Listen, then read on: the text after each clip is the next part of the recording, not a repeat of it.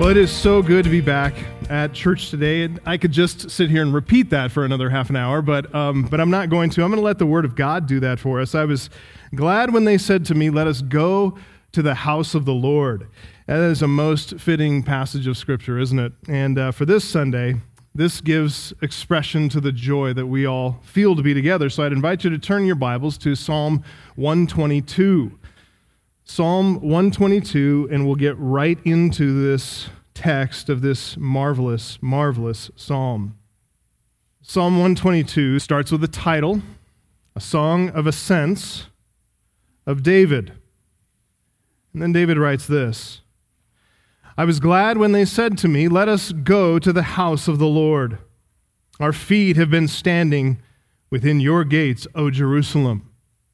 Jerusalem, built as a city that is bound firmly together, to which the tribes go up, the tribes of the Lord, as was decreed for Israel, to give thanks to the name of the Lord.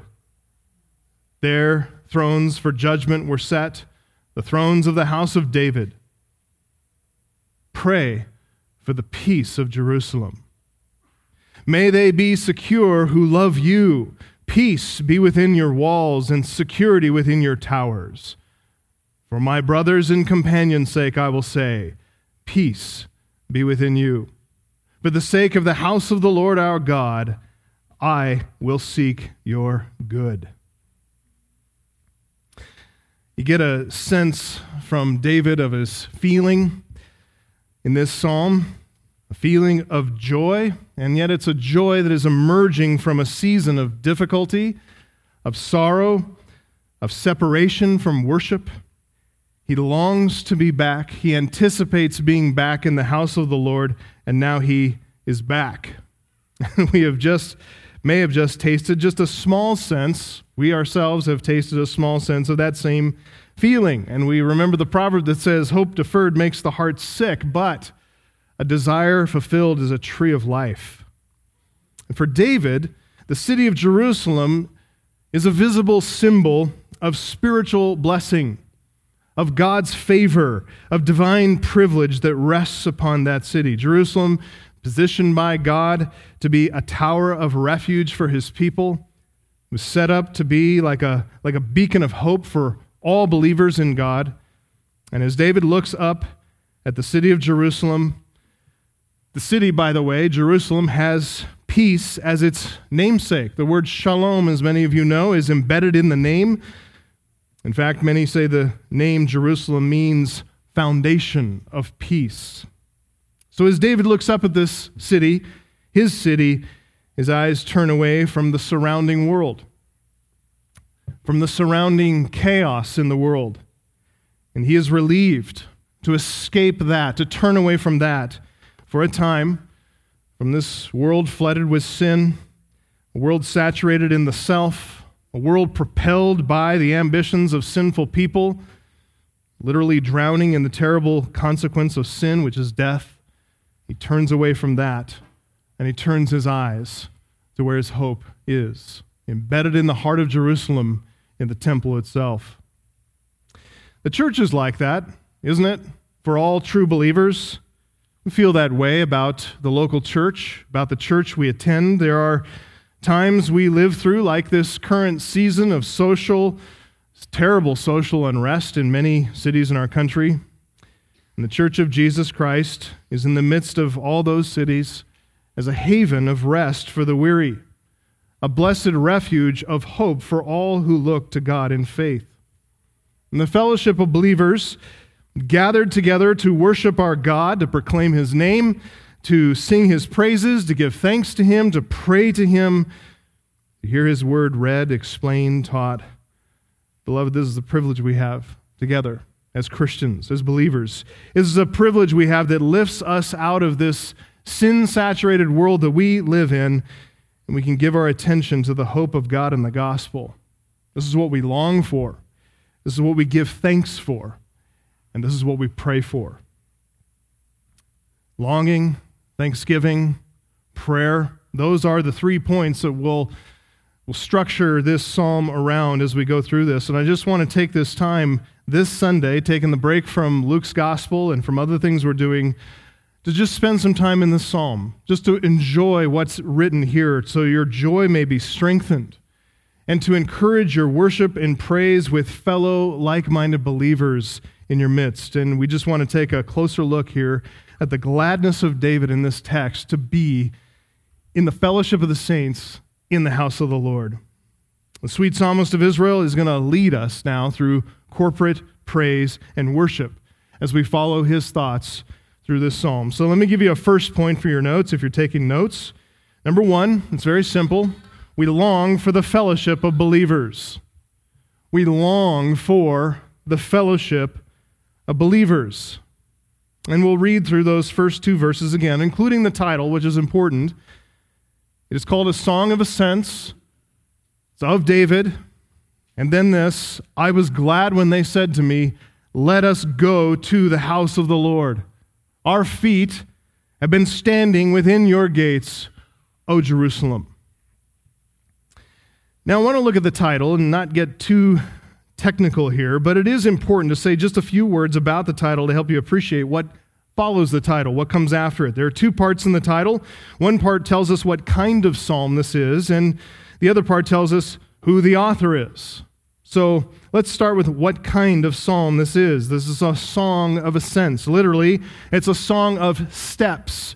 If we translated that literally, song of steps, like the steps of stairs, stairs that ascend. That's where ascension comes from. And there are a couple ways to look at that, song of steps. It refers to maybe the step-like structure of the psalm itself, or it could refer to the setting of the psalm or even the occasion of the psalm. The occasion would be when it was used in Israel's worship. But first, let's consider that issue of the structure, step-like structure of the psalm. All of, you know, probably many of you know that Hebrew poetry is not like poetry in English. It's not. It's not uh, English poetry has a. a it's it's about the pattern of the sounds. We call that rhythm. Um, matching sounds like rhyming, uh, meter, stressed, unstressed syllables, and things like that. Uh, I'm no English major and uh, or poetry major for that matter, but those are the things that typify English poetry. You can hear something like that in the common refrain. I'm going to tell you where my poetic excellence uh, rises to.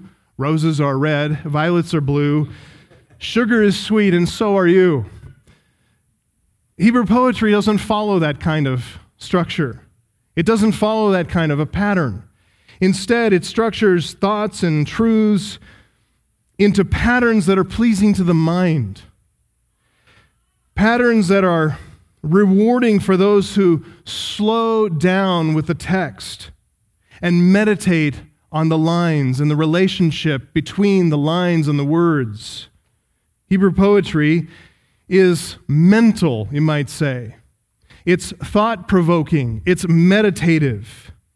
And it often makes use of a feature that we call parallelism. There's synonymous parallelism, where two thoughts are parallel, uh, s- uh, synonymous thoughts, synthetic parallelism, where a thought is spoken and the thought is continued and elaborated upon the next line.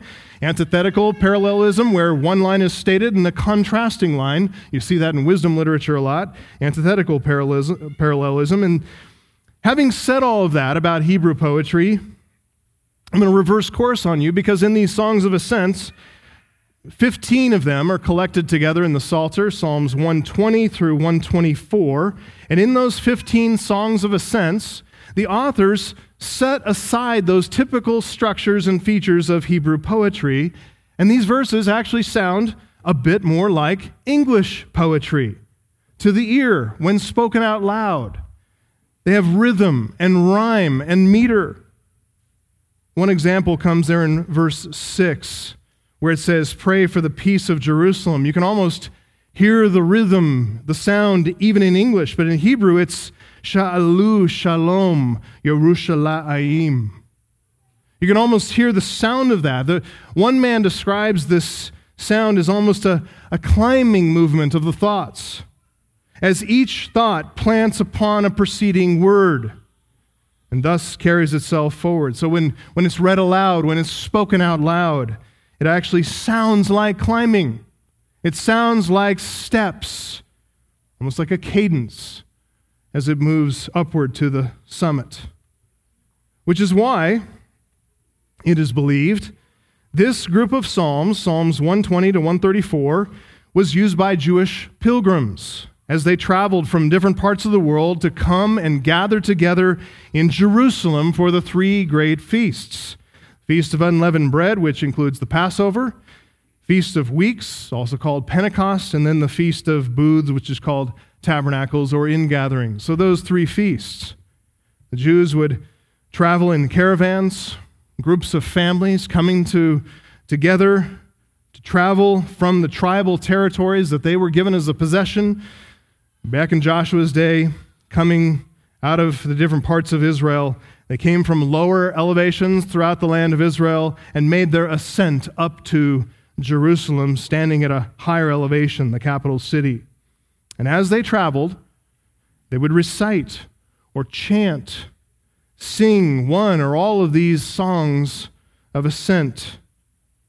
Even in the arrangement of the fifteen Psalms shows a progression from Psalm one twenty through Psalm one thirty-four. Going from places far away from Jerusalem to a place very near, to the heart of worship within the temple. They begin with the author lamenting Psalm one twenty, verse five. If you have your Bible, you can just look at it there. Psalm one twenty, verse five. Woe to me that I sojourn in Meshech, that I dwell among the tents of Kedar. Meshech refers to Asia Minor, modern-day Turkey.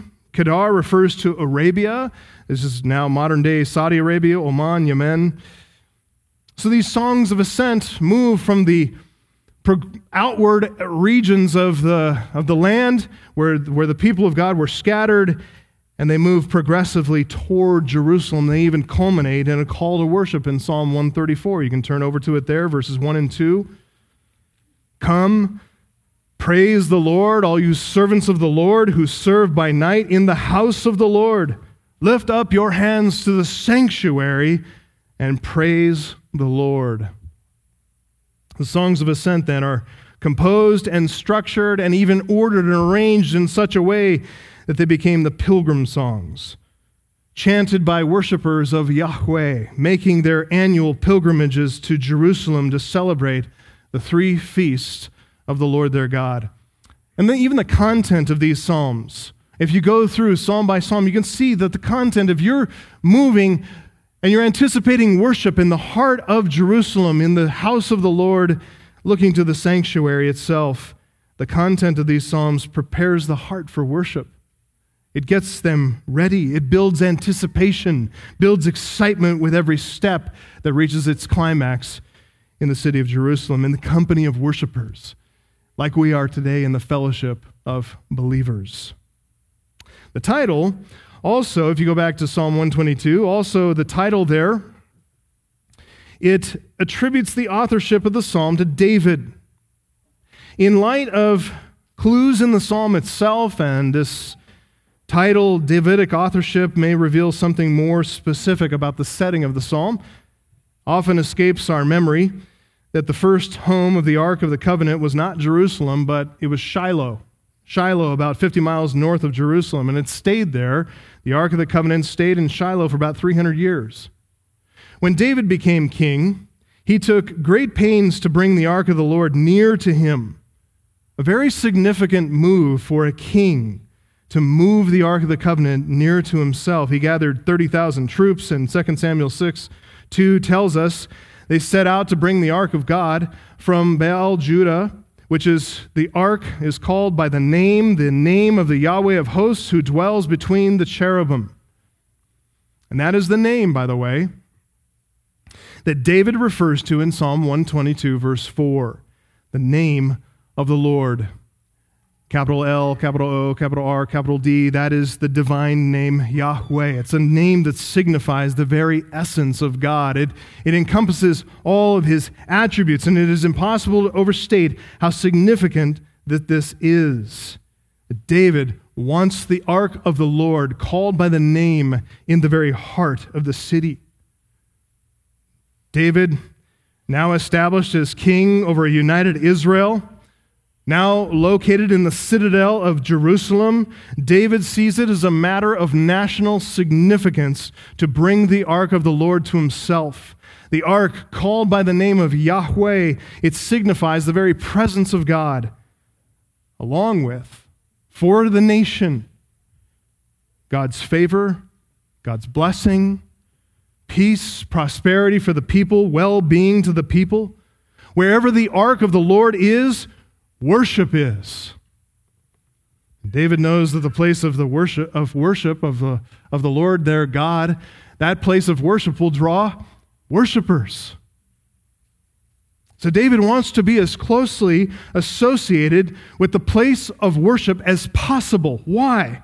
Because worshipers will come there to worship Yahweh. Listen, believers are drawn to the place of worship. They are compelled to come near, to pray, to offer sacrifice, to sing praises to God, to hear the word of God proclaimed and explained. These are David's people. They are his people, closer than family. He wants them near. David wants worshipers to worship together with him, to enjoy the fellowship of the faith, to be fellow partakers of divine grace as they come together to pray for the peace of the nation. And that's why he says, I was glad when they, other people, said to me, and it's not just coming from himself, it's coming from others to his own ears. He is so glad, rejoicing when they said, let us go to the house of the Lord. He longs for the fellowship uh, with, uh, with other believers, with hearts of worship, and he loves to hear the fact that they want to be there with him. It wasn't always so in David's life. There were times when he was forced to be away from the ark, forced to be away from the place of worship. Those are times of deep, deep sorrow and sadness for David. Most notable separation from the house of the Lord was during that coup attempt. The end of his life, as an older man, having fought so many wars, his own son Absalom won the hearts of the people, turned them against him. David had to evacuate the city of Jerusalem, the city he loved. Along with all of his loyal company of men, he left. If you've been keeping up with the daily reading, you may remember that as David was leaving Jerusalem, there was a Zadok, the priest, along with the Levites, and they came to him. They carried the Ark of the Covenant with them, and they intended to accompany David as he escaped, as he left Jerusalem. David told them, though, in Second Samuel fifteen twenty-five, he said, Zadok, appreciate what you're doing. Carry the Ark of God back into the city. If I find favor in the eyes of the Lord, he will bring me back, and he'll let me see both it and its dwelling place. It wasn't certain that David was going to be able to return, that he would be restored. It wasn't certain that this coup attempt, which had won the hearts of so many in Israel, it was not certain that that, that wouldn't be successful, especially when you consider David's age, when you consider the, the popularity of Absalom, when you consider the injustices done to Absalom. Many reasons why this was an uncertain prospect. But David did eventually find favor in the eyes of the Lord. God did bring him back into the city. And so he says in Psalm one twenty-two, verse two, our feet, he looks down and he says, our feet are standing within your gates, O Jerusalem. You can imagine that David's first stop was at the tabernacle to see the dwelling place of the Lord and to worship in the Lord's presence. So now in this psalm, in a retrospective reflection, David writes this psalm of corporate celebration, of joy in the assembly of the saints. And notice, as I said, this is not individualistic. This is corporate. This is a rejoicing in the assembly, because of the assembly, because of others. You can see it in the plural there. I was glad when they, others, plural, said to me individually, let us, all of us, go to the house of the Lord. Our feet, our feet collectively have been standing within your gates, O Jerusalem. Listen, beloved, is this your attitude? Is this your attitude? Is this your heart toward the fellowship of believers? Is this your sentiment about the church, about attending church and participating in its worship and being with its blood-bought, redeemed people? You rejoice not only that you have a heart for corporate worship and fellowship of believers, but that others share the same heart. Does it sadden you when they don't? Does it worry you when your own heart can grow cold, complaining even about the church? I love how Charles Spurgeon expresses the thought. It says, David's heart was in the worship of God, and he was delighted when he found others inviting him to go where his desires had already gone. It helps the ardor of the most ardent to hear others inviting him to a holy duty. The word was not go, but let us go. Hence, the ear of the psalmist found a double joy in it. He was glad for the sake of others, glad that they wished to go themselves, glad that they had the courage and liberality to invite others. He knew that it would do them good. Nothing better can happen to men and their friends than to love the place where God, God's honor dwelleth. But David was glad for his own sake. He loved the invitation to the holy place. He delighted in being called to go to worship in company, and, moreover, he rejoiced that good people thought enough of him to extend their invitation to him. End quote. It's true, isn't it? It's especially true as we've come to see it. When our absence from corporate worship has been imposed upon us, we know the time away from this assembly has been ordered by a kind and loving providence, and we don't complain against him. Still, the discipline that we have felt these past couple months has been painful to bear. We are so glad to see the end of it, if the Lord sees fit to extend his favor to us and allow us to continue meeting. And like David, you right now can look down at your two feet. I see a lot of pairs of feet all over here. The social distancing helps me to see more feet, actually, than I usually can. But you can look down, we can look down at our two feet, see they're standing, sitting in your case, in this place of worship. We recognize that our waiting may have come to an end now. Our anticipation fulfilled. Our longing come to fruition. Let's string together the weeks and see that our joy and excitement and anticipation of being in this place together to worship together continues. Let's stir one another up to love and good works, and especially the gladness of the house of the Lord, like the Jewish pilgrims of old. When they reached the end of their journey, when they achieved the goal of their pilgrimage, they finally stopped their ascent and stopped walking, and they had to have just, as they stood before that city, had to have just looked up. Look at this. We're here. We've arrived. They saw the towers, the ramparts, the walls, the strength of the walls. They passed through the powerful, strong gates, and they stir, stood on that good, firm ground of Jerusalem, and we too, like them, stand in the fellowship of believers. We stand before the Lord because God has made us to stand. And our hearts are glad. Like David, like the visitors to the feasts, our feet have come to a standstill, and when we, when we think about how we got here, we just wonder, how is it that me, a despicable sinner, filled with sin, can stand in this place? Is God that good and gracious that such a one as I can be before him? The answer is yes, he is. It's a manifestation of his goodness and his grace. And we're at the same time humbled by that and lifted up. Lifted up. That turns our heart to gratitude, doesn't it? Turns our heart to gratitude, and a second point for this morning. We give thanks for the fellowship of believers. So we long for the fellowship of believers, and as that's culminating, we give thanks for the fellowship of believers. As I mentioned earlier, we can hear the transition from verse two to verse three in a stutter step, you might say, at the mention of Jerusalem, a name that means foundation of peace. And so David looks up.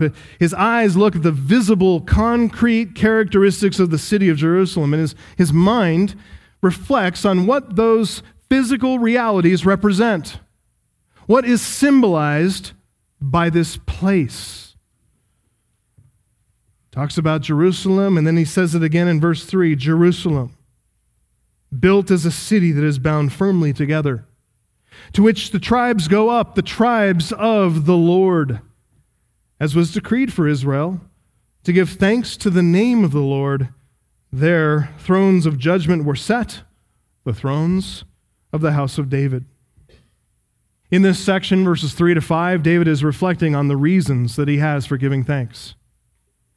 In fact, this is highlighted as the central purpose of these verses. In verse four there, it's highlighted as to give thanks. It's the verb yada, which means to confess or give voice to, to verbalize praise and thanksgiving. So the verb here is in the form of a purpose clause, and so everything around this purpose clause of giving thanks become reasons for giving thanks, reasons for expressing gratitude.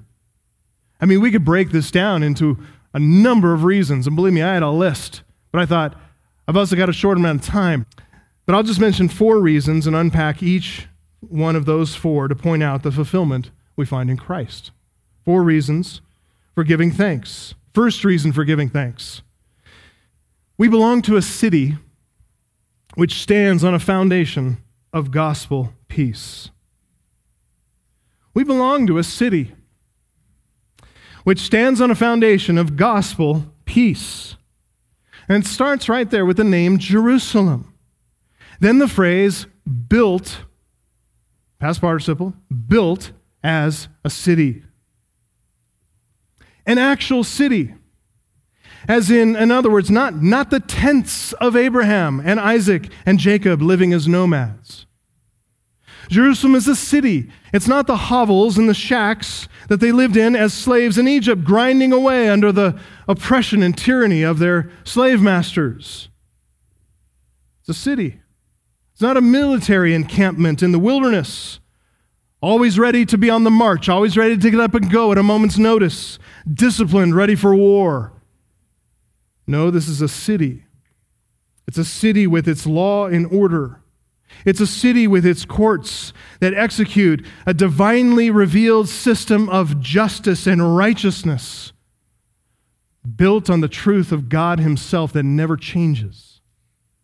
It's a city.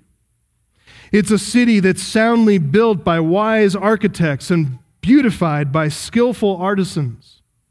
It's a city that's generously supported by wealthy patrons.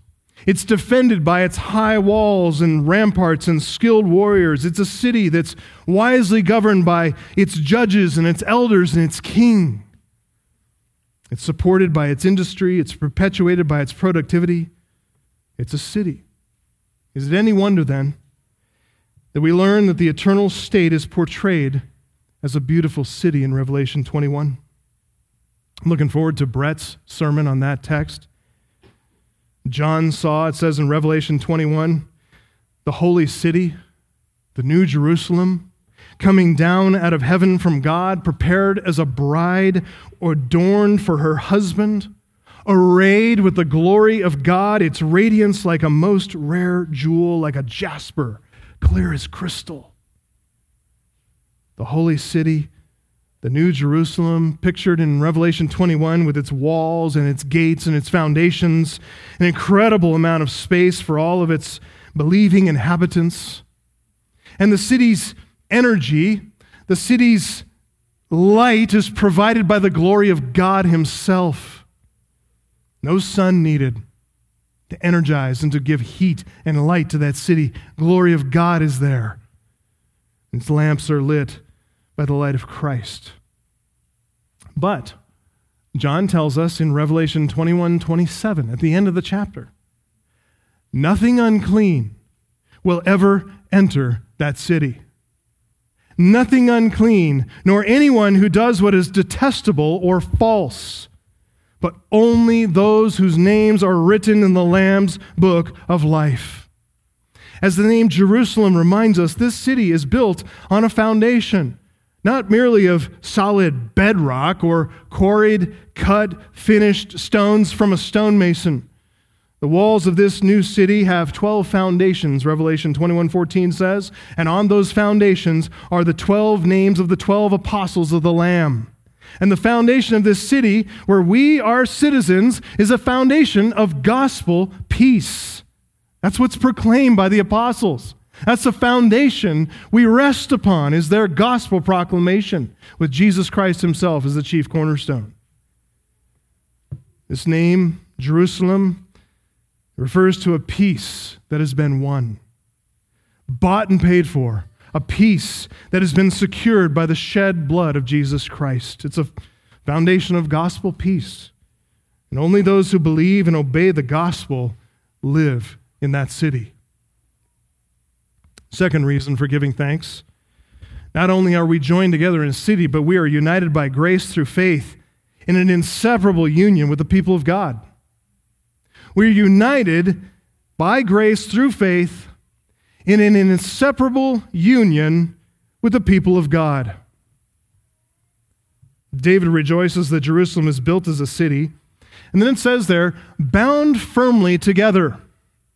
It's kind of a difficult uh, phrase to translate, and so you see myriad of translations all kind of coming around the same theme. Another way to translate it is built as a city, solidly united, compacted together, or even joined together in partnership. In the Septuagint translation, the Greek word that's used there is a word that means sharing or partnership.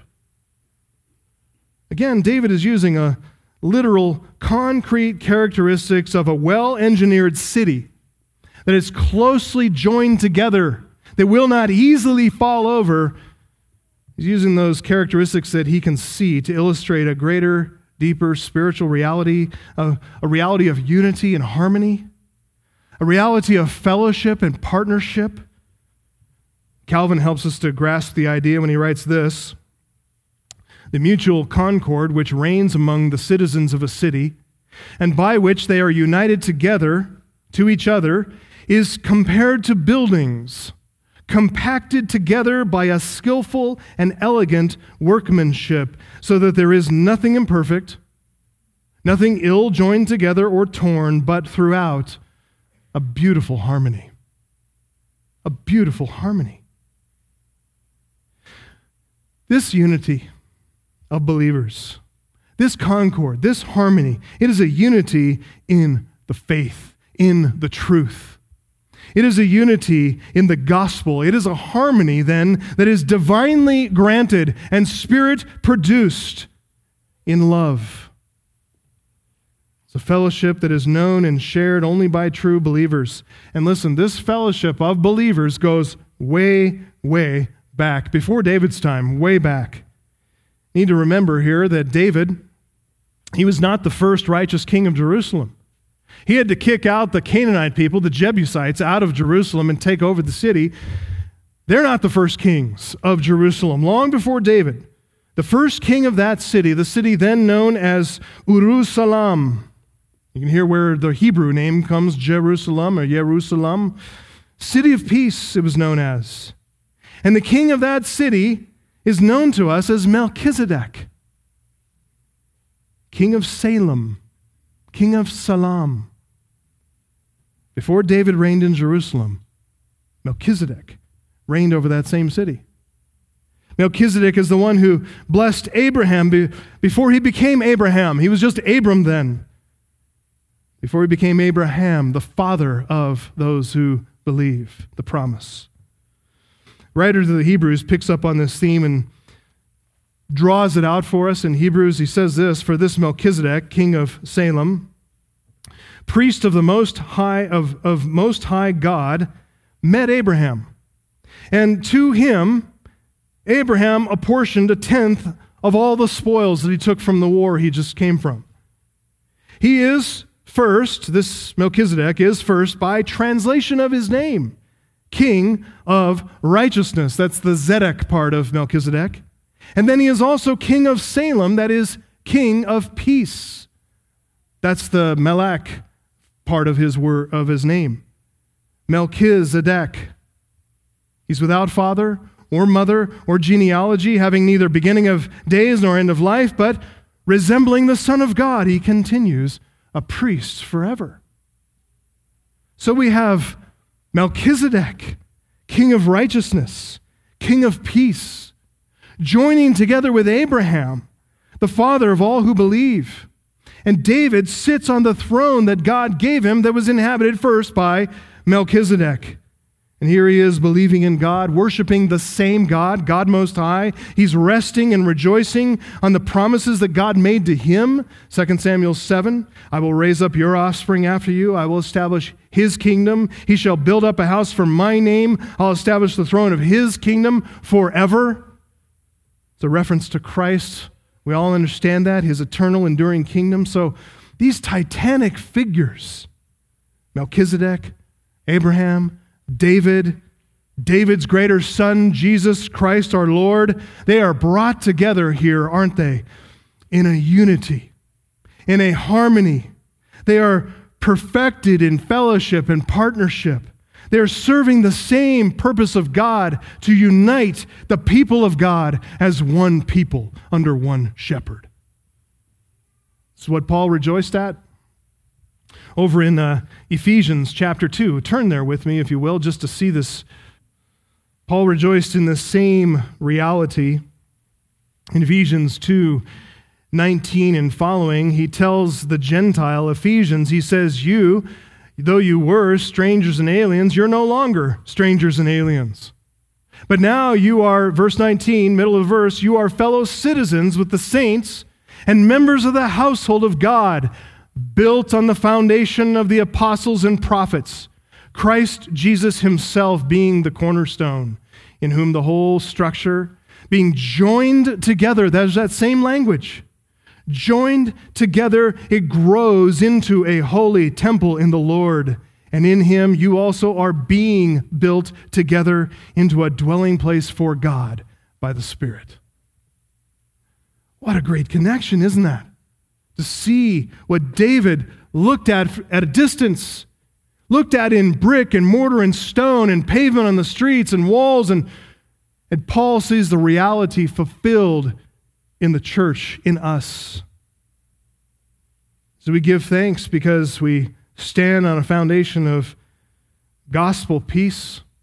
We give thanks because we share in this inseparable union with all the people of God, and we are being built together, even closer knit in unity and harmony than any city can be built. Here's a third reason. Third reason, go back to Psalm one twenty-two. Third reason for giving thanks, we're called by the name of God, and we exist for the praise of his glory. We have the privilege and the honor that we are called by the name of God, and we exist for his for the praise of his glory. It says there, Jerusalem, built as a city, is bound firmly together, to which the tribes go up, the tribes of the Lord, or Yahweh, as was decreed for Israel, to give thanks to the name of Yahweh. David refers there to what's decreed for Israel. Literally, it's a testimony for Israel. And that looks back to what Moses said in Exodus twenty-three, Exodus thirty-four, Deuteronomy sixteen sixteen. Three times a year shall all your males appear before the Lord your God at the place that he will choose. He's chosen Jerusalem. It says, come here for the feast of unleavened bread, the feast of weeks, the feast of booths. So these are instituted then as a testimony in Israel. David is seeing them as joyful occasions for coming together to worship the Lord. I just want to stop and give a footnote here. God has made this a testimony, and David calls it here a decree, or we see it in our English Bible as a decree. We might say this is an ordinance. We might say this is a command. Do you know that all commands to you are for your good and for your joy? All of God's prohibitions are to, to keep you away from, from ruin, keep you away from sorrow and sadness. And all of his commandments to you are for your good and your blessing and your joy. And so he comes and he, he says, three times a year, I want everybody in Israel, all the men, I want you to come together to Jerusalem, bring your families, and I want you to rejoice. I want you to pray. I want you to praise. I want you to sing. I want you to eat. commanded fellowship. Say, man, don't mess with my autonomy. Don't mess with my autonomy. I'll fellowship when I want to. I'll stay alone when I want to. It's the attitude of our culture, isn't it? They're just ruining themselves. Listen to God. Worshippers, notice, in those verses, they're not strangers to one another. They're brothers. They come together as relatives and tribes. They're members of the same family. They're members of the tribes of Israel, descended from Abraham, Isaac, and Jacob. But notice there, David does not refer to them as the tribes of Israel. He's given them an even greater honor. He calls them the tribes of the Lord, tribes of Yahweh. That expands it, doesn't it? That opens it up to us Gentiles. Not physically descended from Abraham, Isaac, and Jacob, but we are members of the tribes of Yahweh. There's no higher honor, is there, than to be called by the name of somebody great. To have a great family name, to belong to a great and wealthy and powerful family. I know it's not popular these days to talk about privilege, but listen, we make no apologies for the privilege that is ours to be called by this name. It's a name that guarantees goodness and blessing to us. Think about what that's meant in our country in times past, to be called by the name of Rockefeller or Kennedy or DuPont or Hearst or Vanderbilt. The men who built those dynasties are dead and gone. Their greatness is only an entry on a Wikipedia page. All their wealth and power and influence, they had to give that up and pass it on to others, to their heirs. It's being squandered or spent or used up. It's already fading away. Earthly dynasties, merely human, they're subject to futility. Earthly favor is fading and fleeting and doing so quickly. But to the, be the object of divine favor, like the tribes of Israel that ascended to the house of the Lord, like those who are called by the divine name, set apart by his grace to give him praise and honor and glory, that is an eternal calling, isn't it?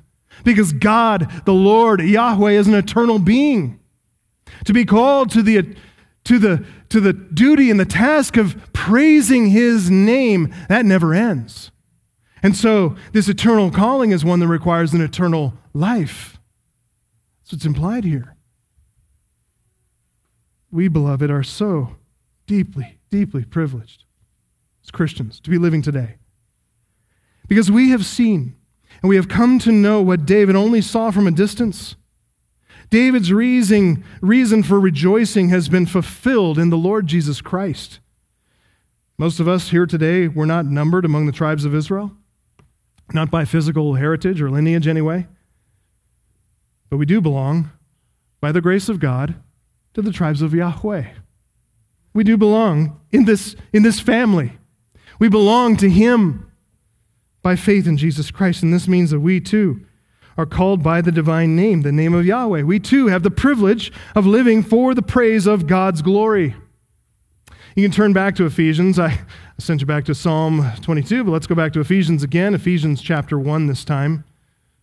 Turn to Ephesians one three, right there in the beginning. Many of you probably have this memorized, and for good reason. Ephesians one three to six. Blessed be the God and Father of our Lord Jesus Christ. He has blessed us in the in Christ with every spiritual blessing in the heavenly places, even as he chose us in him before the foundation of the world, that we should be holy and blameless before him. In love he predestined us for adoption as sons through Jesus Christ, according to the purpose of his will, to the praise of his glorious grace, with which he has blessed us in the beloved. That's our birthright. That's our inheritance right there. We are a highly, highly favored people. We're called by the divine name. We're united in God's one and only Son to bring praise to the glory of divine grace. This is why we gather. This is why we come together as a living testimony with a chorus of praise, born-again worshipers united together in this fellowship. Amen? We get to do this together. Look at verse five. There's a fourth reason for giving thanks. Oh, Psalm one twenty-two, sorry, go back there. Psalm one twenty-two, verse five. Fourth reason for giving thanks. We live under the gracious lordship of Jesus Christ.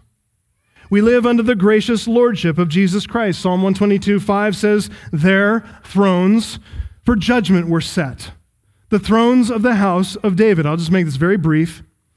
You know what's better than the constitutional representative democracy that we live under in our country? This. This. A divine monarchy where David's greater son, the Lord Jesus Christ, the Prince of Righteousness himself, reigns, sitting on this throne. We understand three branches of government, comprehend the functions of government, the legislative branch, power to pass laws, judicial branch, power to interpret the law, make judgments based on the law, executive branch, power to enforce the law. Verse five, just two branches represented there. Thrones of judgment, that's the judicial. Thrones of the house of David, that's the executive, the administrative. Where's the legislative? It's there. It's in the law of Moses. It's written. Once God gave the law to Moses, the legislation is complete. The foundation is set. It sets a perpetual foundation of righteousness for the nation of Israel. Simplifies the task of government tremendously, right? Simplifies, takes the complexity of everything. You don't need new laws made for a new people. David rejoiced in the blessed city, the joyful task of administrating Jerusalem, promoting the righteousness of the divine law by ensuring righteous judgment is upheld in the courts, by executing righteousness for the good of the people of God. Listen, we live in an even greater reality now that Jesus Christ rules and reigns from heaven and will one day rule and reign from David's throne here on earth in the millennial kingdom. We can read about this in Jeremiah twenty-three, verses five to six. Behold, the days are coming, declares the Lord, when I will raise up for David a righteous branch, and he shall reign as king and deal wisely.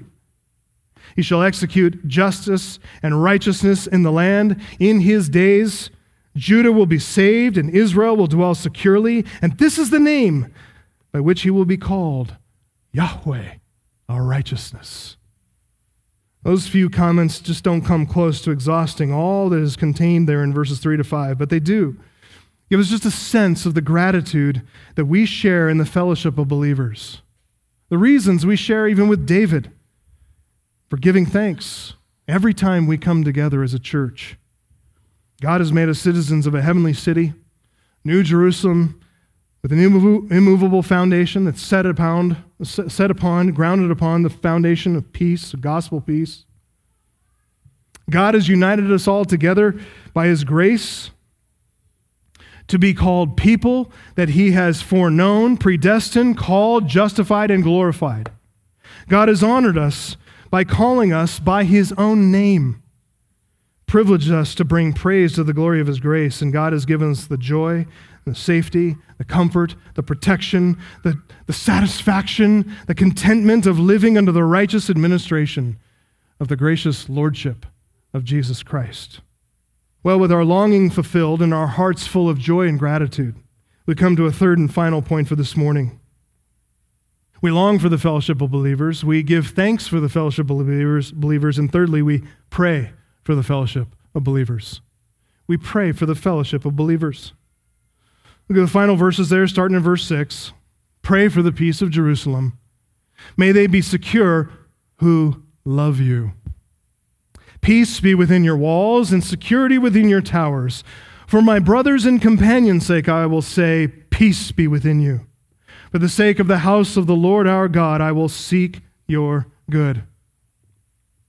We entered into this psalm with David rejoicing in verse one that those called him to join in worship, saying, let us go to the house of the Lord. Now in verse nine, he calls those same people to join him in praying for the house of the Lord our God. Again, notice the focus on the place of worship, the house of Yahweh. The house of Yahweh, our God. It's the place of worship that brackets the refrains in this psalm. Yes, God is omnipresent. He is infinite spirit. He is a being that fills all things and is everywhere at the same time. And yet he's chosen to localize his visible presence, identifying particular places, the tabernacle, the temple of Jerusalem, the Ark of the Covenant. He's identified those places for his people to gather for worship, and now we come together in local churches, where the spiritual temple of the living God is manifest in his people, inhabited by his Spirit, growing in the fruits of the Spirit, manifesting a likeness to Jesus Christ. He inhabits the praises of his people. That happens in a place, beloved. It doesn't happen online. It does not happen fishing out in the lake.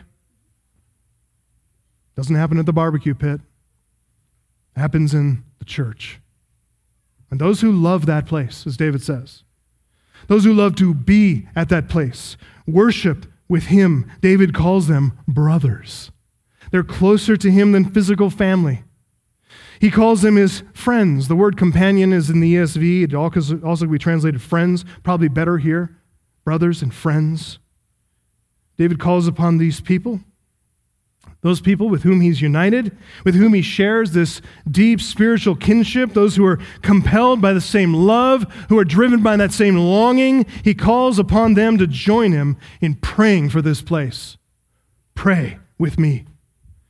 You want to do some self-assessment? You want to find out what it is you really love? Examine your prayer life. You pray for what you long for, and you long for what you pray for. David prays for the peace and prosperity of Jerusalem. He's not praying for its stones and its walls and its ramparts and its streets.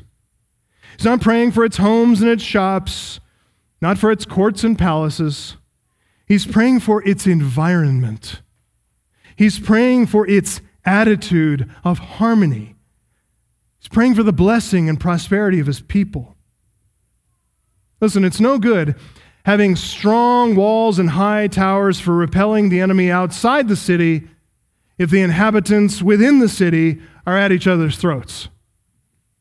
We've seen this in our own country, haven't we? Just over this weekend, over this week. We've seen this over many decades in our country. We have the strongest, most powerful, best-funded, trained, resource-provisioned military in the world. We're able to project power by sea, by air, by land, all over the world, overcoming powerful, dangerous enemies on all kinds of battlefield environments. What good is all that power when we're rotting on the inside? I'm not diminishing the military, not at all. I love the military. I love our law enforcement. I love all of that. I love those things. But what good is projecting power abroad when our country tears itself apart on the inside? Listen, David as king understood that. When he had to evacuate Jerusalem at the threat of Absalom, he understood that this place is tearing itself apart.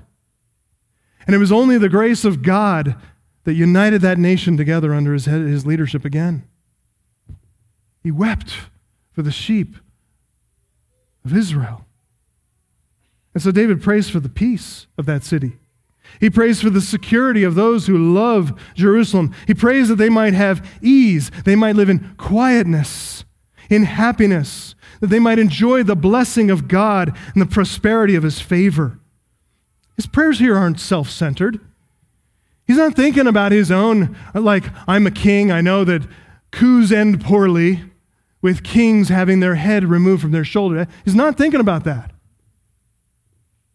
It's not his own peace and prosperity is beside the point. He'll go live in caves and rocks and mountains if he has to. He prays this for the sake of all those who love the house of the Lord. That's leadership. He's not thinking about himself. He's thinking about them. Because of that shared love and passion, these people he counts as his brothers and friends. He sees his personal benefit accruing from the benefit of their blessing and joy. That's leadership. And that's the heart of every true believer. Is that how your prayers go? Are others on your mind? Do you pray for the peace and the unity, the harmony, the happiness of this church and all true faithful churches? Do you pray for our unity, harmony, our joy as individuals, as families? Or are your prayers mostly about yourself? I'd say hold up your hand if you're guilty, but it's all of us, isn't it? That's what we tend to. That's why we need this correction, this reminder. Get back on track. John Calvin says this about that. If we would order our prayers aright, let us always begin with pleading that the Lord would be pleased to preserve this sacred community. Whoever, confining his attention to his own personal advantage, is indifferent about the common well-being, he not only gives evidence that he is destitute of all true feeling of godliness, but in vain desires his own prosperity and will profit nothing by his prayers, since he does not observe the due order. I like how he puts prayers in, this, in, the, in, the, in the frame of a due order. Our prayer life needs to be ordered, disciplined, aligned, structured for the good of others. He not only prays for his fellow worshipers, brothers, friends, but he prays for the house of the Lord itself. Verse nine. So as we might expect, in David's prayers, his love for his neighbor is joined with and completed by his love for his God. Here again, we see the same themes that show up all through Scripture and are really the bedrock of all the law and the gospel: love for God, love for neighbor. These two loves are inseparable companions. Wherever there's true love for God, you'll find love for one's neighbor. Wherever you see love for one's neighbor, you'll find true love for God as well. And I also might add, whenever the one of those loves is absent, so is the other. No matter what's said from the lips, from the mouth. The love David describes here isn't based on mushy feelings. It's not based on indistinct, indiscriminate sentimentality. His love takes action in spiritual discipline. It's one that, it's a discipline, by the way, that nobody else can see. It's one that only God knows. The living God who sees all things. He's omniscient and he sees what is unknown to other people. God knows David's prayer life, he examines it, and his love is a love that's practiced in secret. It's unseen by anybody else. It is the most powerful way, though, of loving one another, namely in an attitude of sincere, disciplined prayer for their good. We pray for the peace of Jerusalem. We pray for the sake of our brothers and friends. We pray for one another. We pray for the good of God's chosen place of worship. Beloved, we pray for this church. Spurgeon said, "If we're glad to be called by others to our Father's house, how much more glad shall we be to actually go there? We love our Lord, and therefore we love his house. And pangs of strong desire are upon us, that we may soon reach the eternal abode of his glory. We're happy when we see numerous bands ready to unite themselves with the people of God. The pastor is specially glad when many come forward and ask him of him assistance in entering into the fellowship with the church. No language is more cheering to him than this humble request. Let us go to the house of the Lord." Friend, if you're not happy in the house of the Lord that God has joined you to on earth, one wonders if you'll ever be happy with what he's prepared for you in heaven. You say, "Oh, but heaven's filled with perfect people." Beloved, this is what he's ordained for now. With all of our warts, all of our sins, all of our imperfections, God doesn't save perfect people. He redeems sinners, just like you and me. He redeems sinners with lots of sins. He covers them with grace, covers them with the love and the Savior, Jesus Christ. We're assured of better things in this church. We're confident that God has filled your hearts with longing, gratitude, and all prayer as you participate in the fellowship of believers here at Grace Church, Greeley, Colorado. Let's pray. Our Father, we're so thankful for the heart of David. So thankful for his passion for you. He is the sweet psalmist of Israel. He is one who loved you. He was not a perfect man. He was, he was a sinner. He, he fell so precipitously, but, but Lord, you've raised him up to be a model worshiper. And we're so thankful to follow his lead in singing praise and giving glory and honor to you in the name of Jesus Christ. Thank you, Father, for bringing us back together. It's been so long. We have longed to be together to just, just to celebrate this simple format, and most particularly now to partake of the Lord's Supper. We're so grateful to belong to him, to be reconciled to you, to be at peace with you. No more enmity. Please prepare our, prepare our hearts even now as we give our attention now to the Lord's Supper. In Jesus' name we pray. Amen.